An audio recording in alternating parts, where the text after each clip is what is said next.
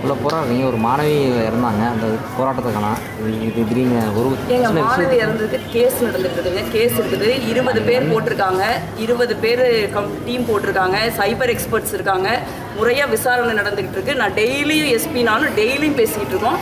அதனால அது முறையான விசாரணை நடக்குது. உறுதியா குற்றவாளிகள் அதை கண்டுபிடிச்சு. இல்லைக்கா பொதுமக்கள் என்ன கேட்குறாங்கன்னா மாணவிக்காக ஒரு எம்பி போராடல ஒரு மாற்றுத்திறனாளி ஒரு நானூற்றி முப்பது இதுக்காக போராடுறதுக்கு என்ன இருக்குது எங்க மாற்றுத்திறனாளிகள் வந்து உங்களுக்கு அவ்வளவு மோசமானவங்களா தெரியுறாங்களா?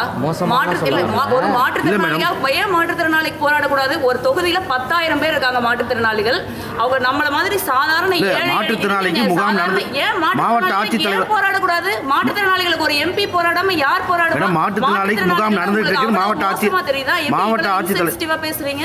மாவட்ட ஆட்சித்தலைவர் முகாம் நடத்துன்னு சொல்லி உங்களை கூப்பிட்டுருக்காரு நேற்று இல்லைங்க நாங்க சொல்ற கேம்ப வந்து நடத்தணும் நம்ம அது நடந்துட்டு தான் இருக்கு. எத்தனை கேம்ப் நடத்தினாலும் நமக்கு பிரச்சனை கிடையாது. இந்த கேம்ப் நடத்துங்க. நாங்களே எனக்கு சொல்லியிருந்தா நான் போயிருப்பேன். எனக்கு தகவலே தெரியாது அந்த கேம்ப் நடக்கிறது.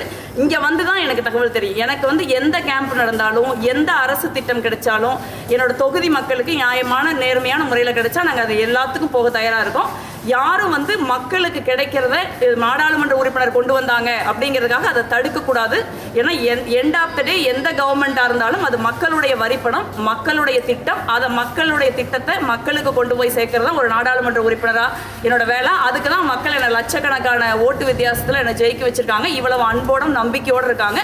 அந்த அன்பையும் நம்பிக்கையும் நான் காப்பாற்றுவேன் அதனால் மக்களோட உரிமைகள் அது யாராக இருந்தாலும் என் தொகுதியில் பதினஞ்சு லட்சம் பேரில் ஒரு தனி மனிதனுக்கு பிரச்சனைனா கூட நான் போராடுவேன். பத்தாயிரம் மாற்றுத்திறனாளிகளுக்கு ஏன் போராடுறீங்கன்னு எங்க கேட்கக்கூடாது. நான் தான் போராடுவேன் மாற்றுத்திறனாளிகளுக்கு இன்னும் போராடுவேன்.